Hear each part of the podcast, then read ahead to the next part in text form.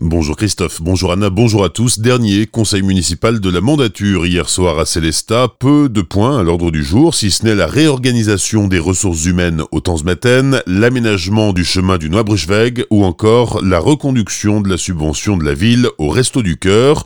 Moins de trois semaines avant le premier tour des élections, peu de noms d'oiseaux ont fusé hier soir. En revanche, il était question de chauve-souris et de sonneurs à ventre jaune, une variété de crapauds. Marcel Boer. Dans la gestion de la forêt de l'île, euh, nous avons des obligations. Comme il y a des espèces super protégées en forêt de l'île, bah, comme c'est une réserve naturelle régionale, bah, c'est normal que la ville prenne les dispositions pour notamment protéger ces espèces. Et pour le faire, on ne peut pas le faire tout seul. Donc on se base sur des associations qui ont leurs compétences, comme le GEPMA pour euh, les chauves-souris et Buffo pour euh, les batraciens. Ce sont des conventions que nous avions déjà, mais là on va un peu plus loin parce que, notamment je prends l'exemple des chauves-souris, jusqu'à présent on s'est jamais préoccupé de l'existence et puis de la pérennité des chauves-souris en forêt de l'île. Or, c'est quand même, euh, disons, ce sont des bestioles qui sont tout à fait nécessaires parce que c'est une bonne chose que nous en ayons, parce qu'il faut savoir que les chauves-souris, eh bien, avalent quand même des milliers d'insectes ou de moustiques hein, en une nuit. Donc, euh, pour la protection eh bien, de la population et pour la lutte contre les moustiques, c'est une bonne chose. La question de l'orientation budgétaire ainsi que le vote du budget primitif déplacé après les élections a été remise en cause par Jean-Pierre Haas, ancien adjoint aux finances et actuellement conseiller d'opposition.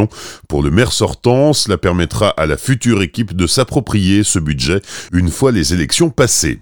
Les élections municipales, c'est aussi à Orbourvire, où deux listes sont déclarées actuellement. Je vous rappelle que la date limite de dépôt des candidatures a été fixée à demain soir. D'un côté, le maire sortant, Philippe Rogala, fier de son bilan, il oriente sa campagne dans la continuité. Nous sommes tout à fait dans la continuité. Nous sommes sur une ligne gagnante. Nous sommes sur une ligne gagnante et nous nous n'allons pas changer. Nous allons continuer sur cette ligne gagnante. Nous allons conforter les projets qui ont été réalisés. Nous allons les agrémenter de nouveaux projets. Il y en aura, il y en aura toujours, et euh, il n'en manquera jamais. Hein.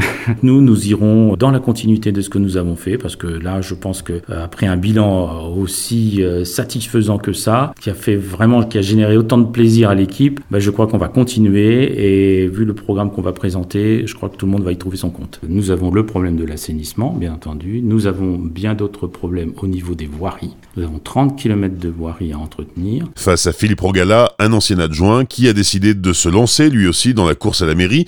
Il s'agit de Thierry Stubner. Son projet s'articule autour de trois axes principaux. Au cœur de notre projet, il y a d'abord écouter, proposer et décider et faire ensemble, le tout basé sur une colonne vertébrale développement durable, sur ces trois piliers, de la manière dont l'a décrit Madame Brutland dans son rapport de 1987, c'est-à-dire le développement durable est un mode de développement qui répond aux besoins des générations présentes sans compromettre la capacité des générations futures à répondre aux leurs. Et c'est une démarche basée sur un pilier économique, un pilier environnemental et un pilier social. Le développement durable n'est pas uniquement une préoccupation écologique. C'est l'ensemble de la société qui est lié et on ne peut pas travailler sur un pilier sans s'occuper vraiment des autres. C'est un ensemble. Retrouvez l'intégralité des interviews réalisées avec les deux candidats sur notre site internet azur-fm.com dans la rubrique Actu municipale 2020. Enfin, le retour de la neige dans les Vosges annoncé pour aujourd'hui, une bonne nouvelle pour les exploitants des stations. Selon les prévisions météo, 10 à 30 cm devraient tomber aujourd'hui et demain dès 300 mètres d'altitude. Point complet sur la météo dans un instant. Je vous souhaite une bonne matinée sur Azure FM.